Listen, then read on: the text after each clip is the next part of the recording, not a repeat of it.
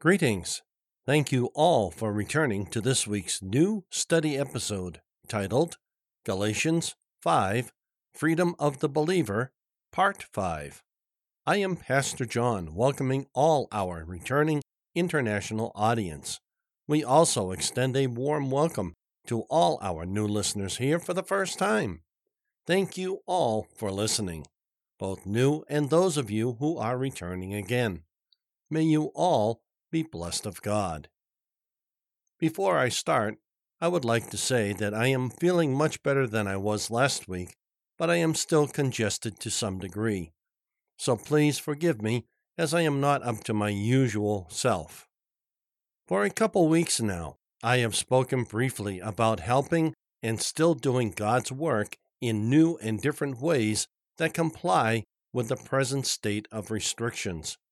While the church has limited ability at this time, it is not being legally or politically silenced in the United States at this time.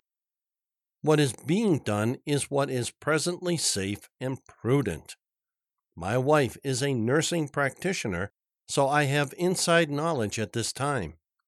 She is on the front lines of this issue and has frontline knowledge. I will not tell you when this all changes into something to deliberately silence the church. That will be rather obvious. So, hang in there with a waiting and watchful spirit. Our time has just got very much shorter. If we have to endure a second and far more devastating wave of coronavirus, if that takes America off the world scene, then we really are in the very last days of the end times. So, at least, be watchful and waiting, for our time is very short now. Witness to those that you can. May you all be blessed of God and not have to suffer the more difficult aspects of this global illness. Last week, we examined Galatians 5, Freedom of the Believer, Part 4, verses 7 through 9. In that passage, we found that Paul is not mincing his words one bit. When I first read this passage, I was stunned by what Paul says in verse 12. I wish those agitators would go so far as to castrate themselves. That is very unforgiving of Paul and lacks no degree of non clarity of what Paul is saying. In other words, he is undeniably crystal clear with zero uncertainty. All starts in Green's literal translation, Galatians chapter 5 verse 7. You were running well. Who held you back that you do not obey the truth?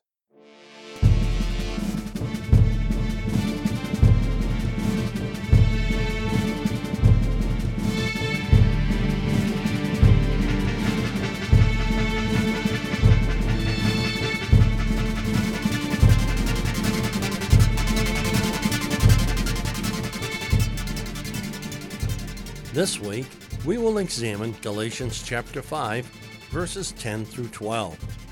What does Galatians chapter 5 tell us? What can Galatians chapter 5 tell us that we do not already know? So far, may I say again, let us get into Galatians chapter 5 and see. I am confident in the Lord that you will accept no other view, but the one who is confusing you will pay the penalty, whoever he may be. Now, brothers and sisters, if I am still preaching circumcision, why am I still being persecuted? In that case, the offense of the cross has been removed. I wish those agitators would go so far as to castrate themselves. Galatians chapter 5 verses 10 through 12. Wow. As I said before, Paul is not mincing his words one bit. I was stunned by what Paul says in verse 12 the first time I read it. It says, again, I wish those agitators would go so far as to castrate themselves. That is very unforgiving of Paul. it also possesses extreme clarity of what Paul is saying.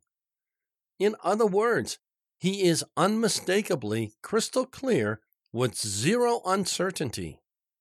So, let's continue. Verse 10 reads I am confident in the Lord that you will accept no other view, but the one who is confusing you will pay the penalty, whoever he may be. Notice how this verse closes. Quote, whoever he may be. End quote. So, interesting. Not just Satan, but whoever he may be. The implication here is more than just Satan alone influencing God's children to fall away from their current state in the salvation of Jesus. Let us see if this is an accurate assumption. We read in commentary I do not know who he is. I mention no names, accuse no one by name, and advise no severe measures against any particular individual.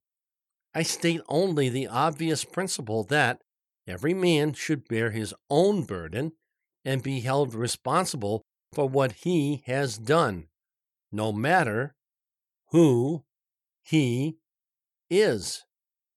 From Barnes' New Testament Notes. There it is, folks. This is how we do not judge others. Wasn't that an interesting twist on what this means? Today, this now makes things very difficult for sure. How do we correct others? How do we help those who are finding it difficult to move in the right direction? Commentary did not mince its words. It was quite clear, as it has been through this entire study. Things happen in the Christian life and church we attend that do need instructive attention. This is what chiefly makes this understanding difficult. However, we can see we need the correct perspective when we believe we see error in someone else. Unless clear and obvious, we should pray first and react second. In this regard, look how Paul dealt with this issue according to commentary. Though they had been led astray and had embraced many false opinions, yet, on the whole, Paul had confidence in their piety, or, as we would say today, in their belief structure. Paul had confidence in their piety and believed they would yet return and embrace the truth. From Barnes' New Testament Notes. Where, in what church, do we operate like that today? What we would very much today call a hands off approach. Based on what we have just read, are there times when this is the correct action and times when it is not? If true, that just made everything even more difficult for those who have incorrect teaching and understanding in this matter. Commentary further reads Paul doubtless means to say that had full confidence that they would embrace the views which he was inculcating on the subject of justification, and he makes this remark in order to modify the severity of his tone of reprehension and to show that, notwithstanding all he had said, he had confidence still in their piety. He believed that they would coincide with him in his opinion, alike on the general subject of justification, and in regard to the cause of their alienation from the truth. He, therefore, gently insinuates that it was not to be traced to themselves that they had departed from the truth, but to the quote, little leaven, unquote, that had leavened the mass. And he adds that whoever had done this should be held to be responsible for it. From Barnes' New Testament Notes. Can you see where modern man and his general perception has betrayed us? We do not fully understand how to guide people who we believe have swayed from the path of Christ. Given that is true, we also have a problem of getting such people back on it. This is due to the fact such people are admonished first, then told to get it right without engaging encouragement. Some are told to even leave the body of Christ, get their situation right, and only are they welcomed back into the fold of Christ when earthly doctors have medicated such people. Where is that which is unbelievable in the scope of miraculous healing if we ship such people and their issues off to worldly doctors who at best only medicate and or discuss their problem or problems in a psychiatric way. What does scripture say about how to properly admonish those who appear to need it? It's in your Bibles. You can look that up in the New Testament. Continuing, we react, then complain when the person of focus also reacts to our imprudent means. We think we do it in the love of Christ. However, Scripture would greatly indicate otherwise in many cases. Even Paul's means of dealing with such things is far more Gentile than what we operate in today. It seems a real rethink of how we deal with such things. On this subject, notice what is said of Paul in this commentary passage we just read. Quote, he had confidence still in their piety. End quote. And piety is used here with reference to what we would call their belief and their strength in that belief if we were discussing in modern terms what is being discussed here in commentary. Is it that obvious in today's church? Do we have confidence in a person's piety, beliefs in Christ, that we today believe they too, like Paul's people, will hold fast to that which has saved them? This speaks of a level of respect seldom, if ever, shown to such people in today's churches in the United States. Verse 11 reads Now, brothers and sisters, if I am still preaching circumcision, why am I still being persecuted? In that case, the offense of the cross has been removed. Galatians chapter 5, verse 11. Commentary on this is extensive, so bear with me as I read it.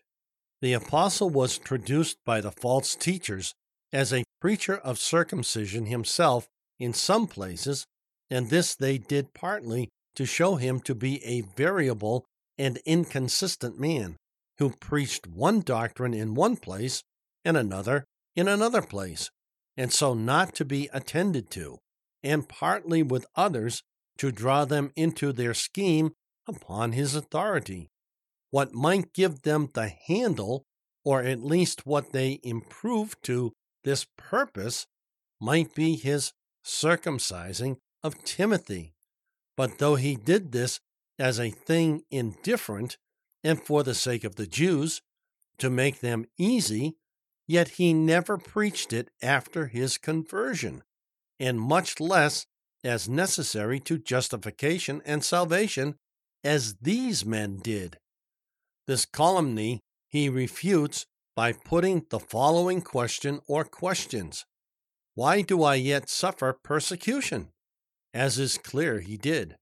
For being against it and preaching it down, great part of the persecutions the apostle endured was from the Jews, and that on account of his teaching them everywhere, that were among the Gentiles to forsake Moses, and that they should not circumcise their children and walk after the customs of their nation, a clear point this, that he did not preach it, Had he, persecution from this quarter would not have followed him, and he could have done it with a good conscience. He must act a very weak part in suffering persecution on that account. The Syriac version reads, by way of question, quote, Is the offense of the cross ceased? No, it is not. A plain case then is that the apostle did not preach circumcision, but only a crucified Christ as necessary to salvation. Moreover, the Jews that believed would not have been so offended as they were at his preaching had he preached the one as well as the other. Their offense was not that he preached Christ crucified, but that he preached that, by the cross of Christ, circumcision and the other rituals of the ceremonial law were now abolished. How many other things in life, then, continuing into day, that also qualify in this regard? Circumcision was a big issue because of its place in society and its rite for Jewish men. So it was a strong and well known symbol of rite and life. How many other things have come to men and women through time and even now that have filled the same unfilling laws and rights once we are saved by Christ. Verse 12 reads, I wish those agitators would go so far as to castrate themselves. Galatians chapter 5 verse 12. As I said before in the early part of this study, that is an extremely bold statement, leastwise for men. For some, clarity. Let us look at it spoken a bit differently in another translation. I would that the ones causing you to doubt will cut themselves off. Galatians chapter 5 verse 12.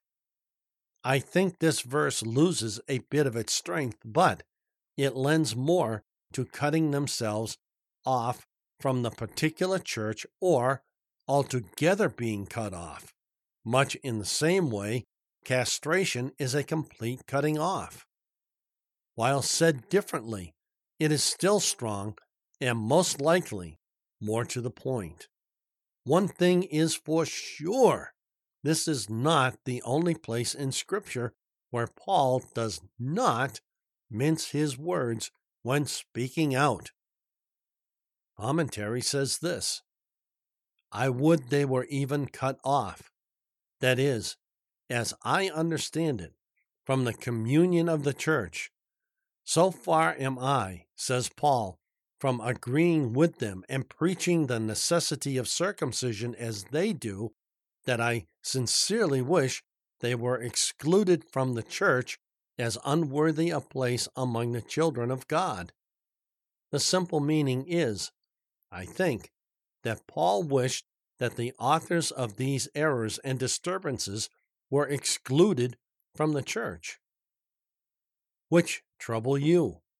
Who pervert the true doctrines of salvation, and who thus introduce error into the church? Error always, sooner or later, causes trouble. From Barnes' New Testament Notes. Is it not, at least in the United States, what we can see in many churches today? Doctrines of salvation neither preached or spoken of in conversation. Circumcision here in any of many subjects today in our churches in America that are no longer a part of us due to our presumed salvation in Christ. So many things that no longer abide for us or provide clarity that only salvation in Christ can truly bring. The referenced verse in commentary, 1 Corinthians chapter 5 verse 7. It reads, "Clean out the old yeast so that you may be a new batch of dough. You are, in fact, without yeast. For Christ, our Passover lamb, has been sacrificed. Next week, we will examine part 6. We will start a new portion of this passage.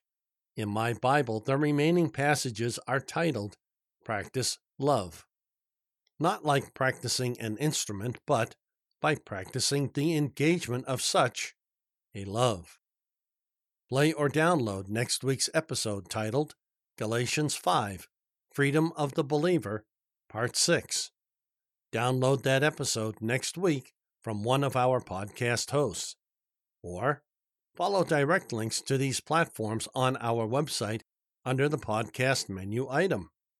Details follow.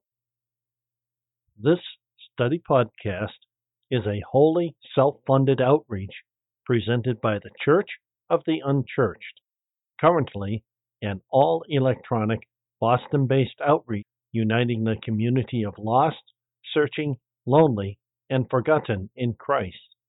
We greatly appreciate serving our international audience. We look forward to the return of all our faithful listeners. God bless you all. If you are visiting for the first time, welcome and God bless you. We look forward to the return of all our new listeners here for the first time. Thank you all so much. Please share our podcast with family, friends, and others you believe would find it a blessing. If you are unsaved, we truly hope you find God as well as receiving Him as Lord and Savior of your life. Please find a short link to our episode, How to Be Saved, at the bottom of any episode description. To learn more about us and who we are, give our episode titled Introduction About Us, Who We Are, a listen. In that episode, you will learn more about us, who we are reaching out to, our mission, vision, ministry, and more. Again, a short link to this episode is found at the bottom of any episode description. We have even more information. Check out our mobile, tablet, and desktop compliant website. It is a subdomain at site123.com. Our site link is